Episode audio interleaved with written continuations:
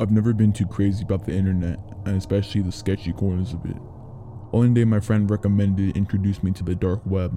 He set me up with a VPN and got me started. He told me not to abuse it or I could face the consequences. God, I wish I took that with some awareness. My first time exploring it, I found some weird websites selling guns and all the illegal stuff you can think of.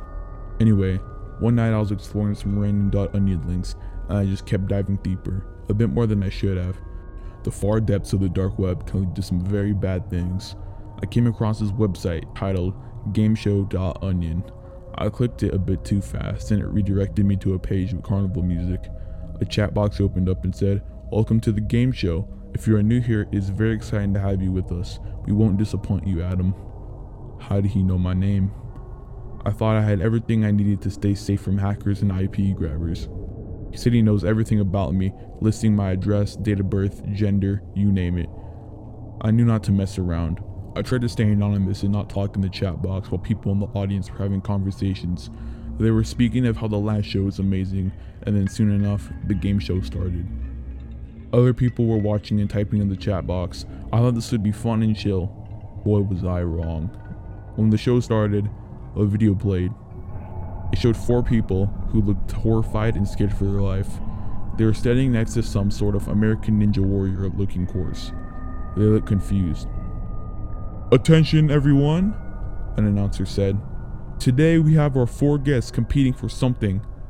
If you fall, well, I don't think you want to know what happens if you fall. There were four people one lady, a bit overweight, not too much, a boy who looked about 17 or 18 and played sports, an adult male who looked around 50, and a young lady who was pretty fit.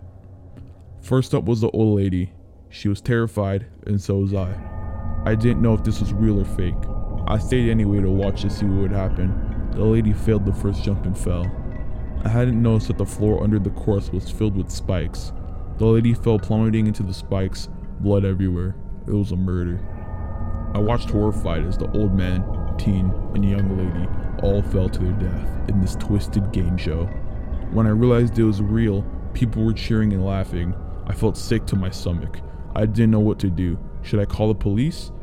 I had no clue, so I attempted to leave, but the website had some script in it to prevent me from leaving. A chat box opened up and read, You're not leaving already, Adam. We will find you. Without hesitation, I pulled my PC's power supply and went to bed traumatized. I awoke to the sound of glass shattering. I checked my phone and it was 2 a.m. The sound of heavy footsteps stormed the rooms of my house. I live alone, so it was no one else who could have been there. The sound of dragging and heavy breathing was audible. I was frozen. Was it the guys on the website, a robber, or a nightmare?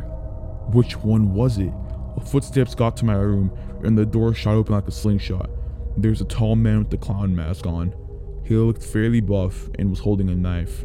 He looked at me and said in a demonic psycho voice, You can't escape the game show. I screamed helplessly, but he punched me, instantly knocking me unconscious. I awoke with a blood red pain in my head.